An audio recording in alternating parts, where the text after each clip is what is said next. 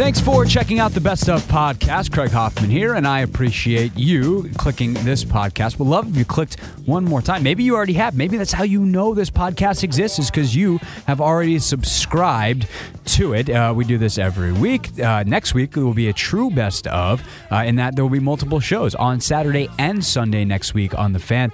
So make sure that you have that subscribe button clicked so you don't miss the Best Of that. On the show today, lots of N B A draft talk. I dive into the Celtics-Sixers trade, why I don't think that Boston's done yet, or that something in this trade is not adding up. I'll give you a minute each scouting report on the top five prospects in the draft. That'll be the last thing. In the middle of those couple of interviews, J P. Finley talking about barbecue and football, and Gary Parrish talking about the Louisville punishment that came down this week, as well as the N B A draft. It's all on the Best Of podcast, and it starts right now.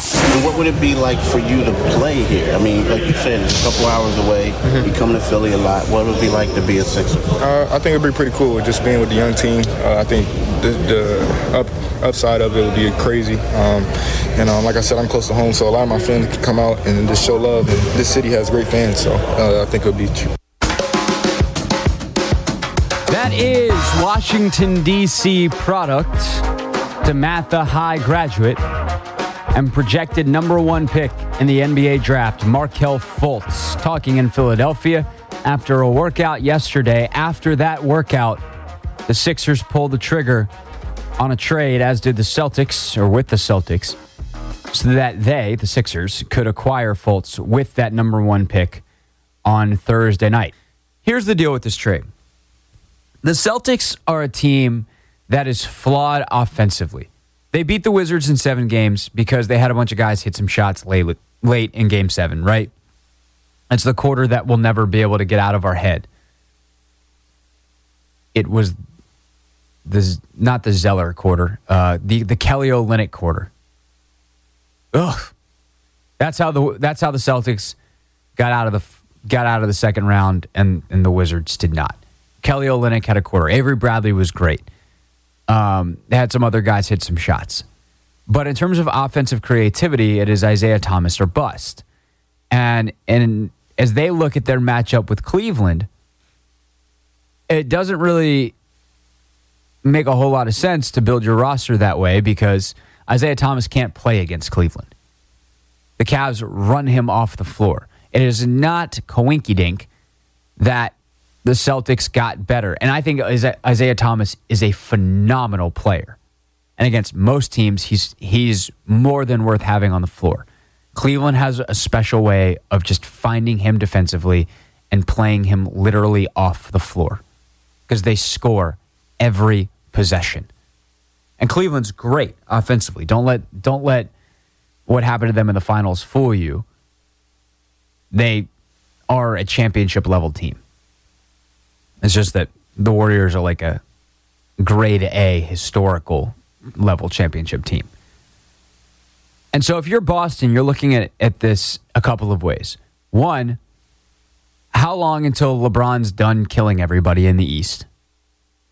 And two, how can we improve our chances to beat him in the meantime, while still staying ahead of Washington and uh, the other teams? Toronto, we'll see what happens with Kyle Lowry this summer if they're still around next year. But some of these other teams in the East, Milwaukee seems like they're on the come up. And you would think it would be by adding offensive versatility. Markelle Fultz would be just that. Fultz, as a prospect, is... one, he can play on or off the ball. So you can play him with Isaiah. You can play him with Avery Bradley. You can play him with Marcus Smart. He's also huge. He's six five with a six ten wingspan. So if you play him with Isaiah Thomas, you're not worried about Fultz being undersized and, and to, to guard twos, maybe even some threes. Like, you'd be fine with Markelle Fultz on Otto Porter. You'd be fine with him on DeMar DeRozan. Obviously, as a defender, he's going to have to grow. And most look, you're going to hear a lot this week. Oh, he's defensive line. Basically, about everybody but De'Aaron Fox, and even he at times is is a little lack defensively. It's because these kids are eighteen and nineteen years old, and twenty years old for a couple of them, and the focus factor's not exactly there. when you get older and you learn how to defend in the N B A, you learn an N B A scheme defensively. Nobody comes into the, the N B A ready to defend. Outside of the rare prospect, you know, you get one or two a year. So, but long-term, you're all right with Fultz guarding one, two, maybe even three. And he's not going to die on a switch to most fours in the league now because he's got that six ten wingspan. And he's strong, and he's going to get stronger. He's a baby face, but a man's body. And so with a player that versatile, who can score at all three levels, has a very high playmaking ability, couple passes that are wow type passes uh, in his in his resume tape, and he might even grow more. He's still nineteen. He's got huge hands and huge feet. He's six five. And he might grow more. Like if Markelle Fultz in two years is six six and a half, it won't surprise me. And the Celtics are passing on that for Josh Jackson. Jackson's got a lot of hype and he's got a lot, lot of raw skill. Here's what I saw when I watched Jackson. Super quick twitch athlete. They can do a little bit of everything. Plays really hard. And it reminds me a lot of Jaylen Brown. Well, the Celtics already have Jaylen Brown. And there's some point where you go, all right, having two guys that are like that is makes sense in the modern N B A. The Warriors just won the title and have become one of the best teams we've ever seen due to the fact that they have the ability to switch every... They have a bunch of interchangeable parts, right? They have guys who can do everything on both sides of the ball. And they typically can play like three or four of them at a time, right? Klay Thompson can do everything. Not maybe not the best off-the-dribble playmaker, but like Kevin Love was having trouble posting him up defensively. He was also guarding Kyrie Irving. And he can play in the pick and roll, and he's one of the best shooters that's ever walked on planet Earth. Kevin Durant is all of those things as well. Plus, he's a rim protector. Uh, and an even better offensive player, better ball handler. Um, that's why he's the second best player in the world behind LeBron. Draymond Green doesn't necessarily do any. I don't want to say doesn't do anything great. He's great defensively. Super smart, does everything. Offensively, does everything well. Uh, Steph Curry is a, a plus defender, believe it or not. Uh, and obviously offensively is a force like few players we've ever seen in the history of the league because of his range shooting and his ability to hit bad, sh- quote-unquote, bad shots. They have all of these guys. Andre Iguodala, Sean Livingston, the list goes on. And so if you think that Josh Jackson is another one of those guys, like you think Jaylen Brown, the number three pick in last year's draft the Celtics took, is one of those guys, and that Avery Bradley on your roster is one of those guys, even though these might be the poor men's version. I don't know about Brown. I think Brown could be a stud. But a poor men's version of, of what Golden State has, then I would get adding Josh Jackson. But how many defensive players are you going to get? You have Bradley. You have Smart. And it's like what makes Golden State work is that these are two-way players that are hyper-elite on one end of the floor. Like, Durant plays both ways, and his de- defense is really, really excellent. But he's one of the best offensive players in the league. Draymond's the inverse. His offense is really, really good. His defense is as good as anybody. And if I'm looking at Boston's roster... They don't have the as good as anybody on offense outside of Isaiah.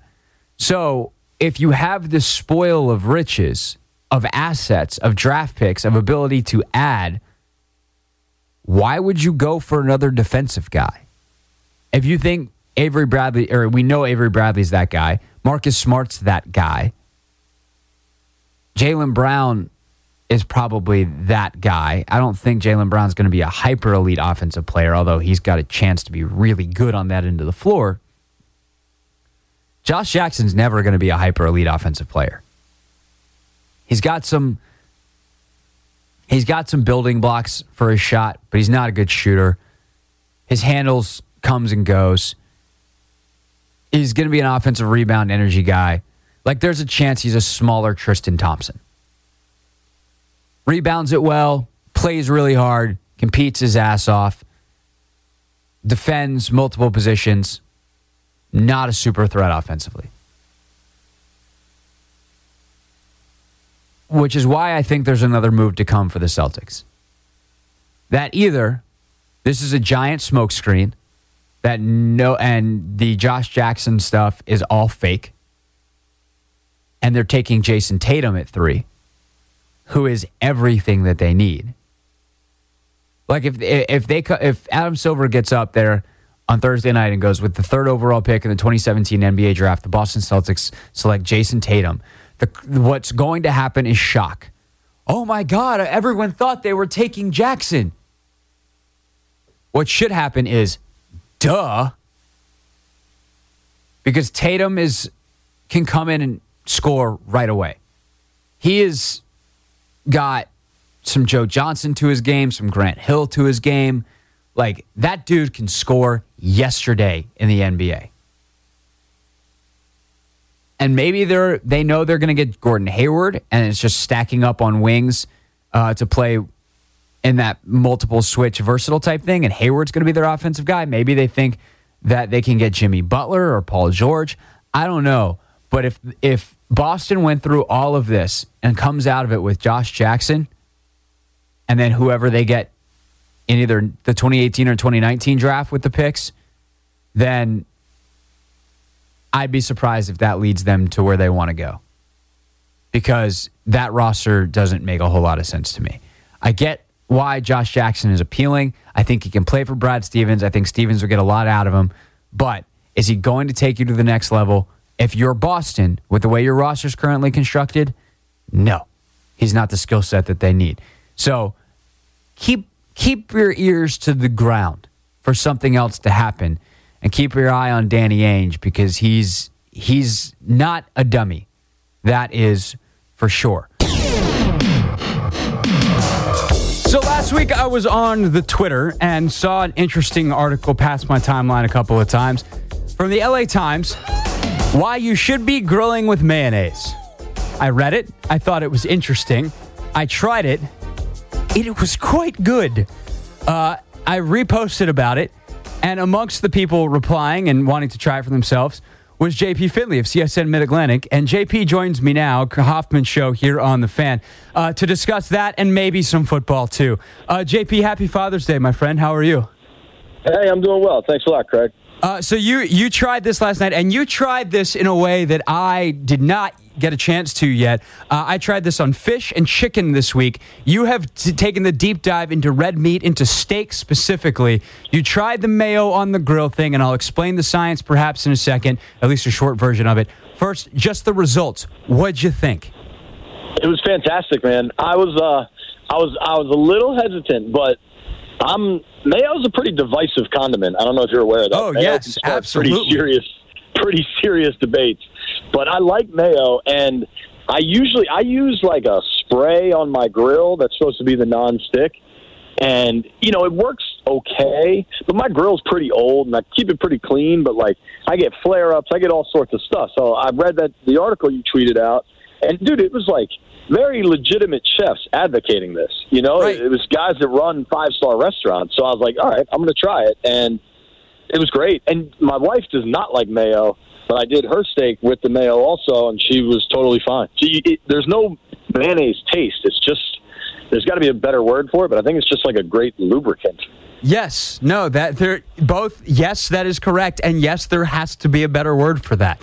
Um, basically, the, the idea is mayonnaise is oil and egg. And so neither of those things are going to going to really stick. The egg winds up providing like kind of a coat, I guess, and it kind of locks in the flavor and the tenderness and the oil. And also it, it affects the burning temperature for the oil and the, and the fat. uh, in the mayonnaise, and that allows it to not stick. And my grill's the same, man. It's old. It doesn't work. Uh, I get flare-ups in terms of it doesn't work well. It has flare-ups. It, things stick all the time. It has zero non-stick left if it ever had any to begin with. Right, um, right. And well, and I, I was able to cook salmon on the thing. Right, yeah.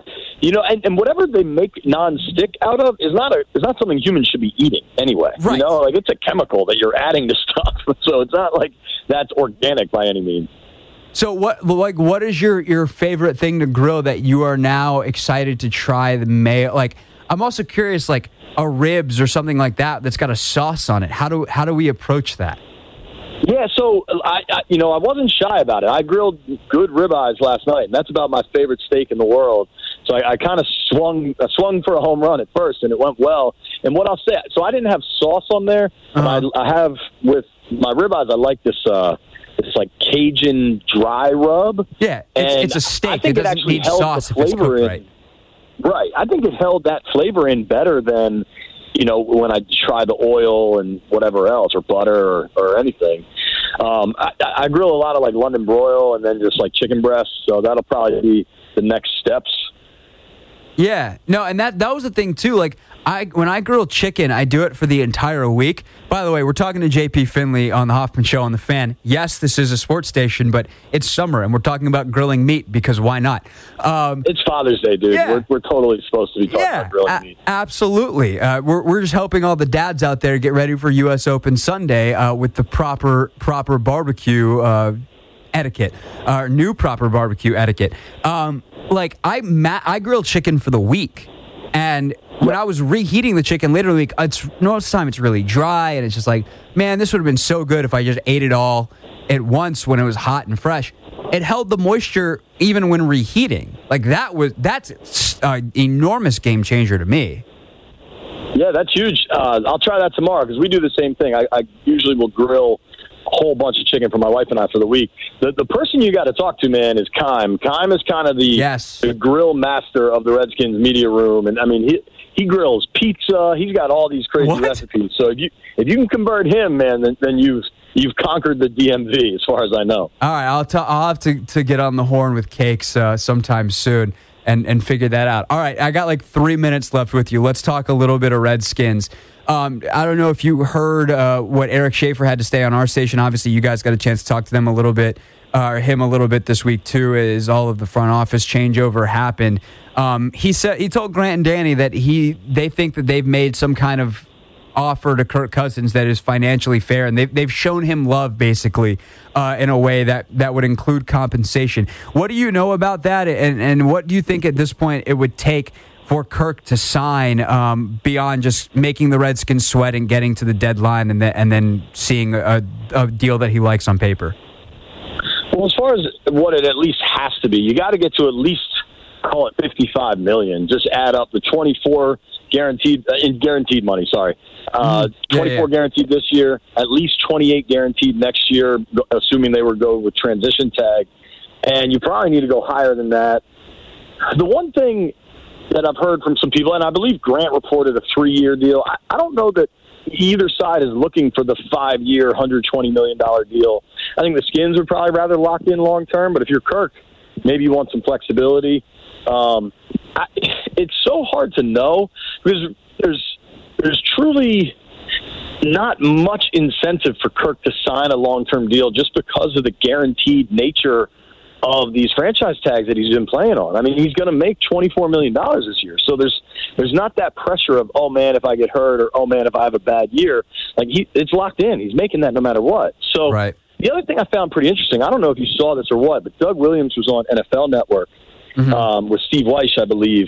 And I think, I'm not saying this as fact, but it, it's the first time I can remember Doug talked about we really want Kirk back. We want him to look at the big picture.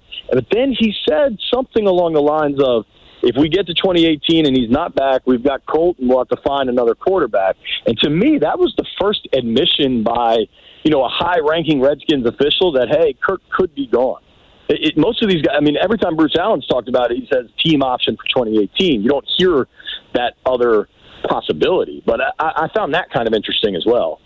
Yeah, I think Bruce is really good at the political nonsense where he, he's saying stuff even though it's not true. Like, you're not paying totally. him thirty-four million dollars next year. That'd just be dumb. I don't care like I'm how good. Man, don't don't. I I, I think the, the the thought process to just dismiss that is wrong. I, I think I think we're already at a point where nobody thought we'd get to with a second straight franchise tag. Yeah. I am not dismissing the, the possibility of a third. I'm. I'm dismissing it as a good idea. Not that it could happen, that it'd be a good fair. idea. All right, I know you got to run fair. here in a second, but real quick, um, I, I've spent the last segment uh, talking about Tom Sula and, and things that I've heard about him that I, I, I am frankly quite impressed with. What is just your impression of how this defense is talking now versus this time last year?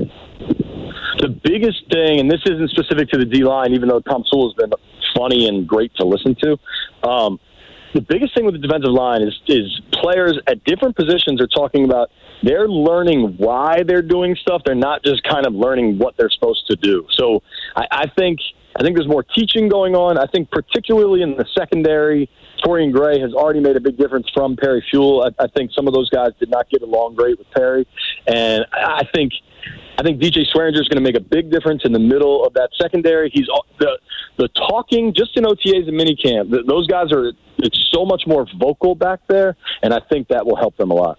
J P, enjoy Father's Day, man, and all of the grilled meats that your heart desires. Thanks, brother. Take care. You too. That's J P Finley, C S N Mid-Atlantic with me here on The Fan. You can follow him at J P Finley, C S N. Finley spelled F I N L A Y. There's no D in Finley the way J P spells it. There is a J and a P in J P, though, just, just for the record. Uh, coming up next, a political tweet this week set me off. And no, I'm not talking about politics. It set me off about sports. What? I'll explain next on The Fan. No go, no go, uh, uh, a walk, chop, let's go, let's go, let's go, let's go,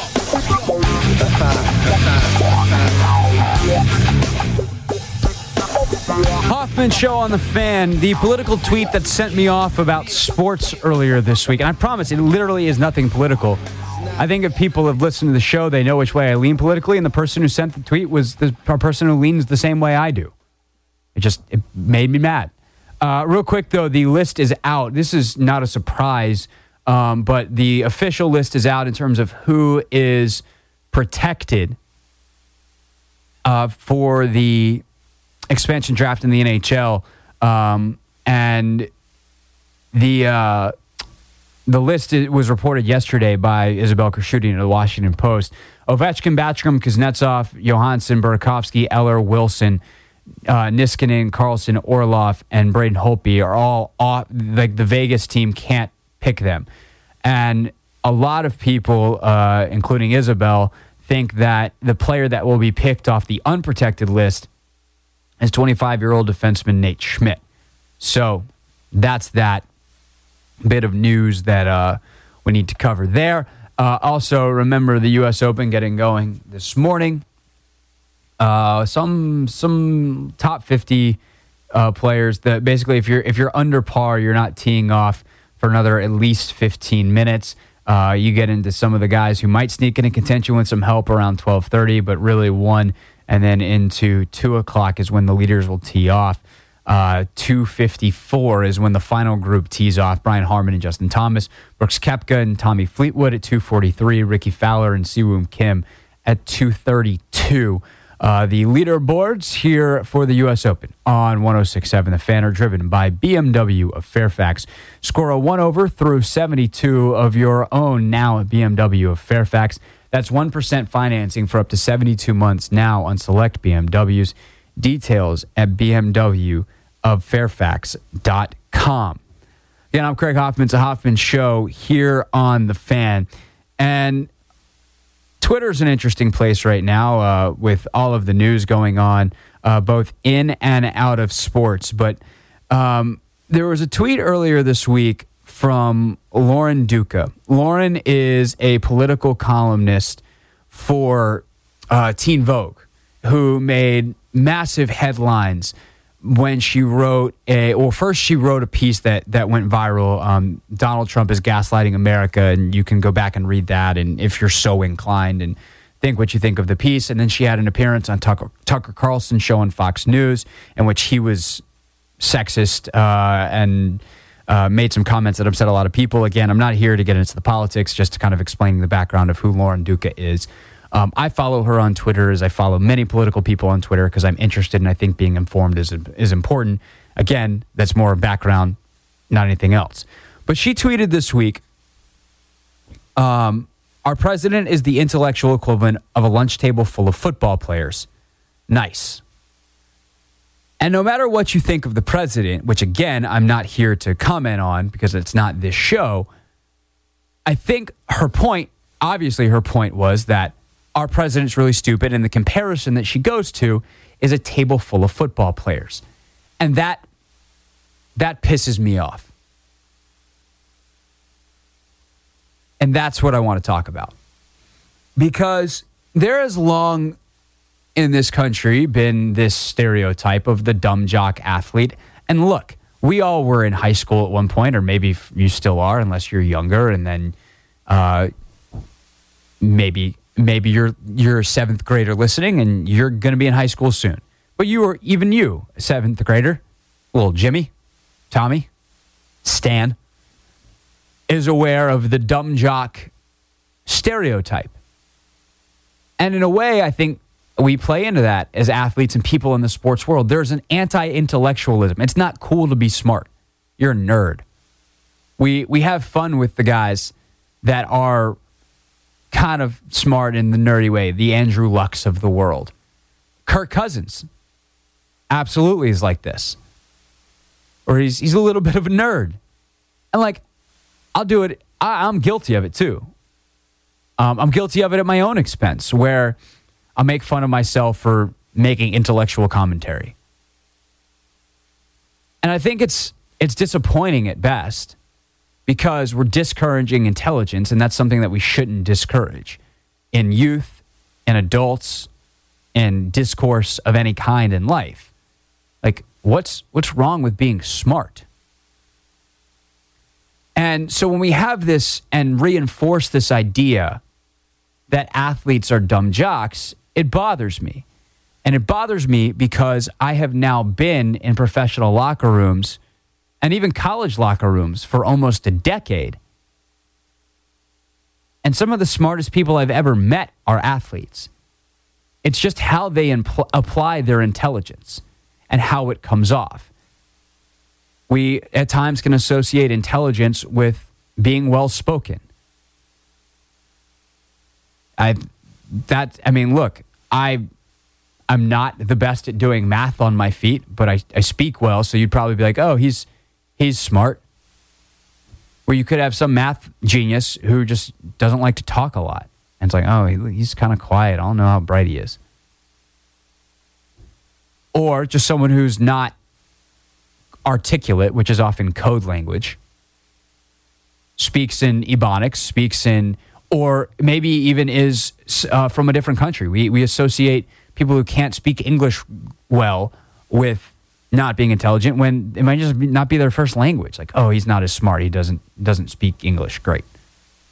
Or you could have a guy who speaks English great uh, and has come over from a different country and is actually a moron. Like, it's all true. The scope is all true. To try to narrow it down, um, either amongst athletes or non-athletes, is crazy. But for instance, the podcast that I talked about a lot last week on the show that, that we did with Will Compton, go listen to that podcast and tell me Will Compton, a country boy from Bon Terre, Missouri, isn't really smart. The way he approaches the world, the way he approaches his job, uh, the way he thinks about things, that is an intellectual human being. He's also a middle linebacker in the N F L. That the amount of information that even big hog molly offensive linemen process on every single play, those are cerebral guys. And so what I responded to this tweet with was this. Some of the smartest athletes I've met are football players. This thought that all jocks are anti-intellectual has got to stop. It's absurd. Something I've always tried to do in this job uh, is humanize the athletes we all watch. And as I said, uh, just said, I tweeted, go listen to the pod we just did with Compton and tell me he's stupid. Are all athletes brilliant? No, not even close. But neither are all brain surgeons. And then I included a gif of Ben Carson, who's had his moments of say what uh, when he was campaigning for president and since. Again, it's how you apply your intellectualism. Ben Carson is one of the best brain surgeons ever. When it comes to other areas of life, he doesn't seem to be as intelligent. When it comes to talking about sports, I'm all right. When it comes to finances, I'm not. When it comes to talking about finances, you'd hope your financial advisor's great, but he's probably not great at talking about health and fitness or some other topic that is outside of his area of specialty. How many super smart scientists can't hold a regular conversation because they lack the people skills? The point is, everybody, now I sound like a poster, but everybody's unique. Everyone has their thing. And it bothers me that as I'm around these athletes who are all really, really smart and very, very thoughtful, that there is a continuing stereotype uh, of being not smart, and that that is cool. Because I think it sends a bad message, and I think that we're not giving these guys enough credit. Gary Parrish, he's really smart. He's next on The Fan. Happy Father's Day to all of you listening. I'm Craig Hoffman here on The Fan. thirty more minutes for Nats Insider. Joining me now is Gary Parrish of C B S Sports. G P, good Sunday morning to you, sir. How are you? Everything's good. You okay? I'm doing well, man. I'm doing well. Excited to talk to you. Uh, we got a, a bunch going on. There's a million ways. Uh, we could probably spend this entire segment talking about the draft, or the entire segment talking about Louisville and the repercussions. We're, we'll try to split it as evenly as we can between two. Let's start with Louisville, though, in the N C double A and their continued, uh, I don't know, confusion at, at, at, or all of our confusion at their rulings and their punishments. What did you make of what they did to Louisville when you look at it in the greater context of what happened to, say, a Syracuse and a lot of the other programs that have been punished recently for various things? Well, it's interesting because I can understand Louisville's frustration in the sense that what they tried to turn this into was strictly an extra benefits case. You know, hey, let's gloss over the details, not worry about the fact that, yeah, it was a prostitute and a stripper, and that sounds really bad, but let's just talk about what actually happened here. We had student-athletes and prospects accept extra benefits. True, we agree, uh, but the cost is minimal. It's a seventy-five dollars dance. It's a one hundred dollars you-know-what, and though we understand it's bad, um, it's not that different than somebody, you know, getting a, a free shirt uh, from campus when they're not supposed to, or a free meal from a coach when they're not supposed to. This isn't that big of a deal as it, you know, if you if you view it through the lens strictly of an extra benefits case. Um, what the N C double A essentially did was say, we hear you, but get out of here. This is really, really bad. This is a university employee hired by Rick Pitino providing strippers and prostitutes for student athletes and in some cases prospects, including prospects who were in some cases just sixteen years old. This is the worst of the worst. You will be punished heavily for it. So um, I think Louisville did about as good a, as good a job as it could do trying to frame this a certain way, but ultimately the N C double A just said, no, we're going to invoke common sense. You can't be providing prostitutes to kids. Uh, you're going to pay a big price for this.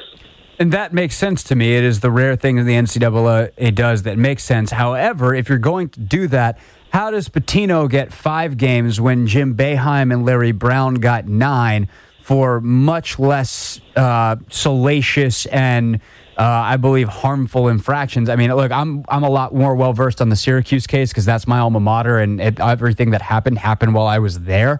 Um, but w- when you talk about uh, a student cheating on a paper versus providing prostitutes to sixteen-year-olds, like the punishment doesn't seem to add up. Yeah, I don't understand why Rick only gets five and then Jim gets nine and Larry got nine. Like, you know, the N C double A didn't do a good job of explaining that, and there's no obvious explanation for it, except for perhaps uh, they genuinely believe, and I think most people in basketball circles genuinely believe, that Rick Pitino had nothing to do with this. And I don't mean that Rick wasn't the one providing the money, meeting with the prostitute, meeting with the escort, so on and so on. I mean, he didn't know. Like, I, I, I've, I've run into some people who say, come on, how naive are you?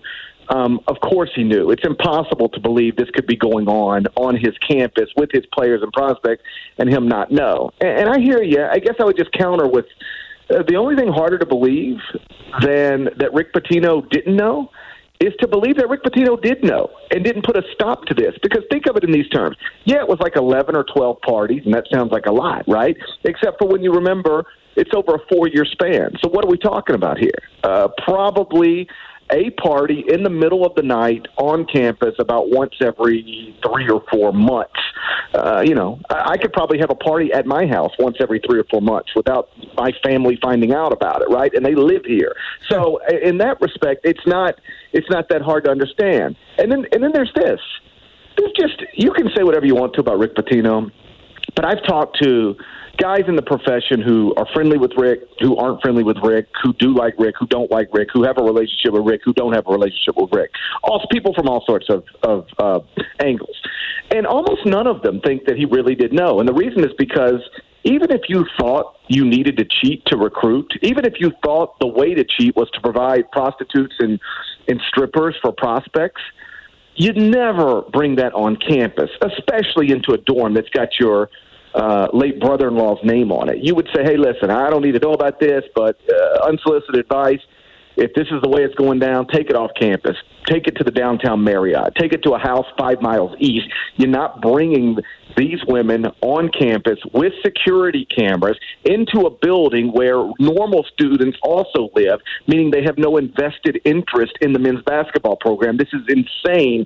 Get it off of campus. The fact that this went on consistently in that dorm, that's on campus with those security cameras, suggests to me and most people Rick genuinely didn't know that this was going on, because it defies logic to think he did and continued to let it go on. And so from the N C double A's perspective, I think they just, they just, you know, understood, like, this is bad. We have to punish him because of a failure to monitor. But he wasn't involved. He didn't know. We'll hit him a little bit, but not as hard as we otherwise might.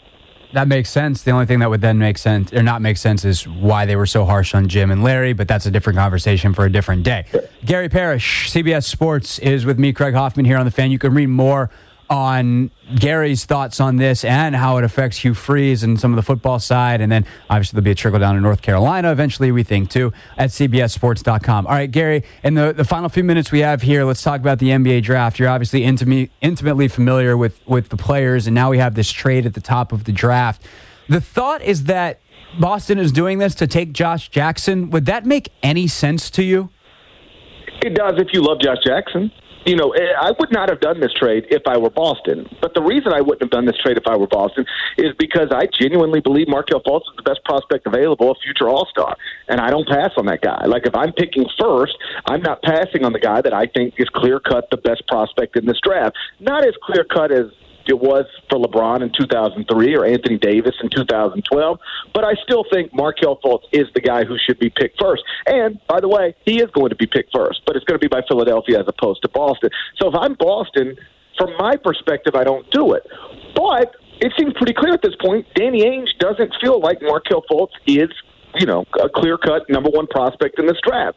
Or at the very least, he feels like there are multiple other players who are in the same class or the same caliber as Markelle Fultz, and so they're comfortable moving back three spots, or moving back two spots rather, and picking up a future first-round pick. I'm, you know, uh, based on what I've been told, their their backcourt logjam also played a role in this. Like, maybe they don't need to take a primary ball handler, but I think that's insane. You know, once upon a time, famously, Portland didn't think it needed a shooting guard because it already had Clyde Drexler.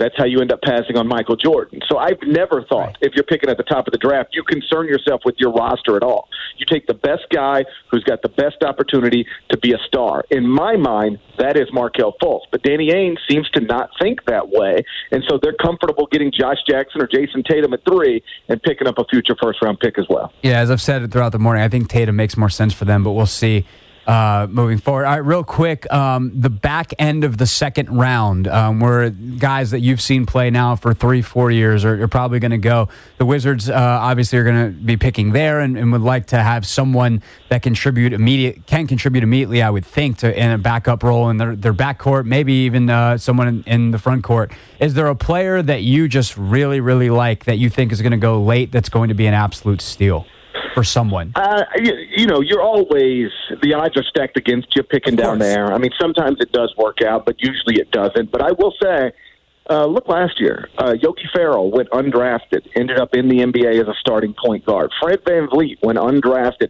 ended up making the roster for a playoff team, the Raptors, in the Eastern Conference. Ron Baker went undrafted, ended up starting for the Knicks.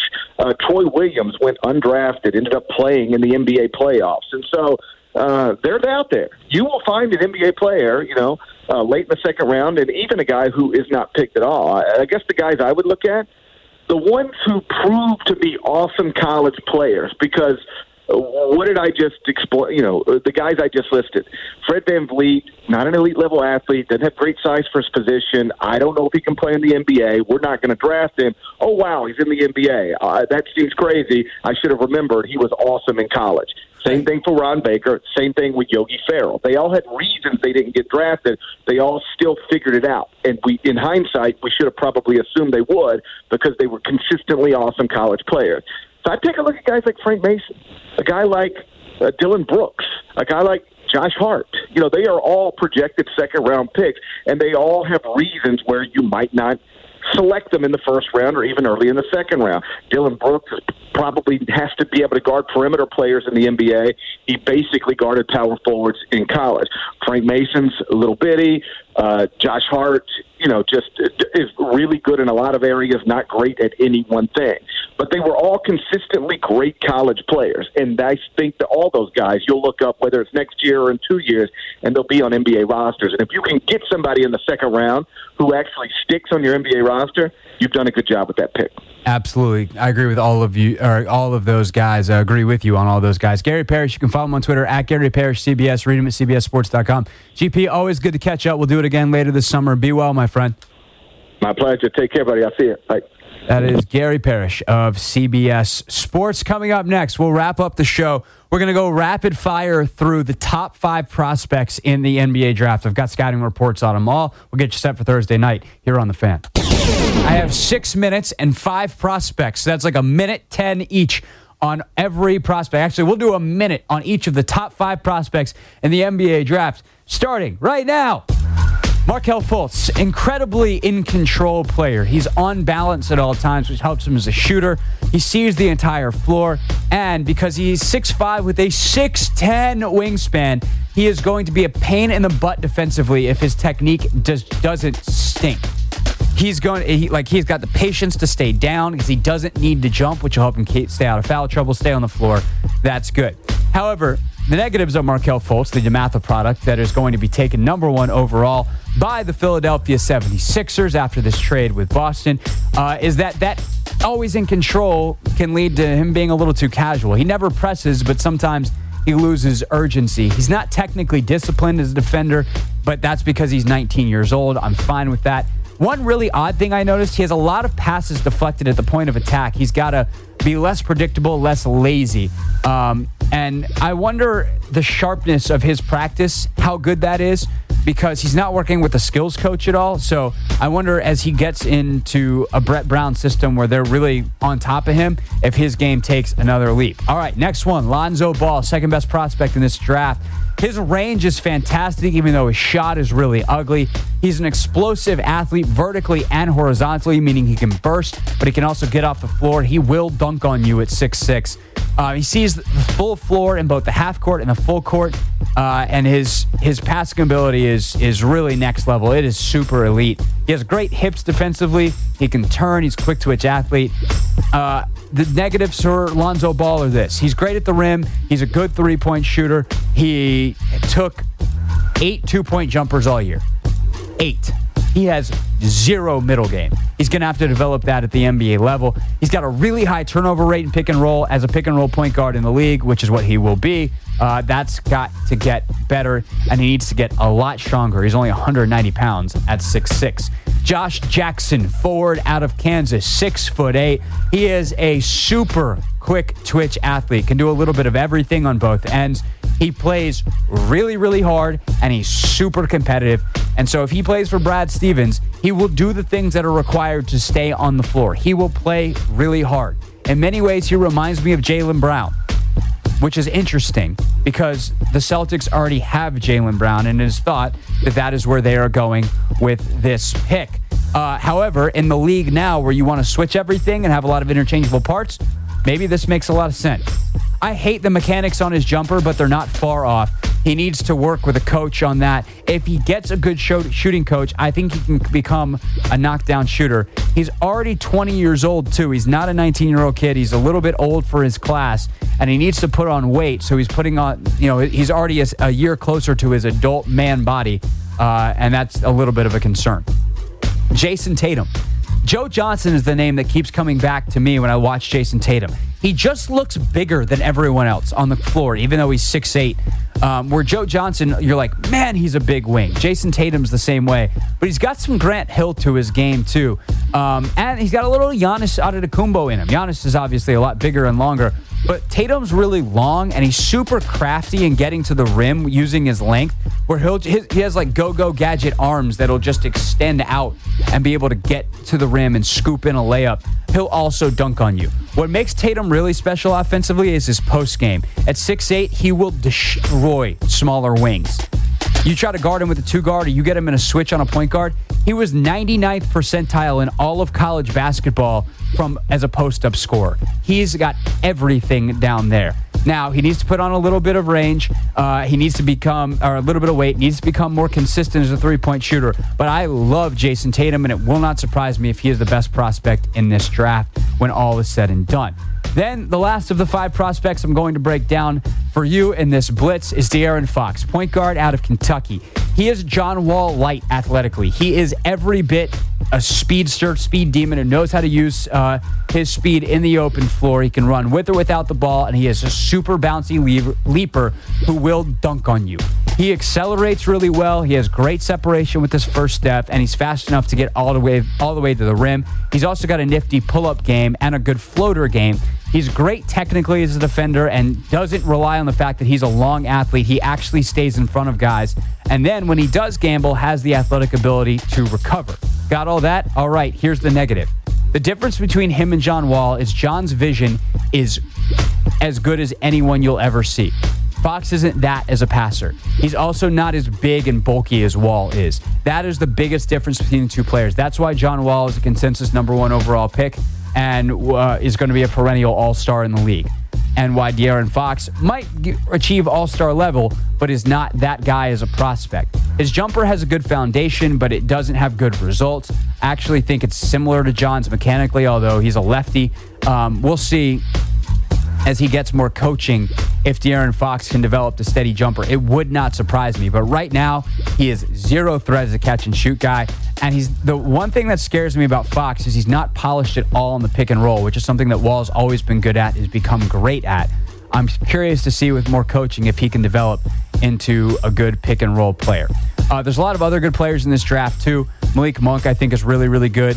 Uh, I think Jonathan Isaac, the, the, the analytics say he could be the best player in this draft. Um, we'll see. I mean, guys like Zach Collins out of Gonzaga, really good players that are going to go in the back half of the top ten late lottery that could turn out to be studs. It definitely starters in the league. Thanks for checking out the best of. That'll do for this week's show. Again, if you want live shows, next weekend have two of them. Afternoon Saturday, I think I'm starting at noon, uh, and then the nine to noon Sunday morning show on schedule for next week. Train with the Best podcast will record this week. Uh, still the latest edition as of right now is the chat with Will Compton. Why? Because Chris was in Poland, and we can't record while Chris is in Poland. So he's back uh, a little bit later this afternoon. We'll record a fresh new episode this week. Maybe even two. Maybe we'll make up for it. Double on the Train with the Best podcast. Make sure you subscribe to that. Subscribe to this. Appreciate you listening. Have a great week, everybody.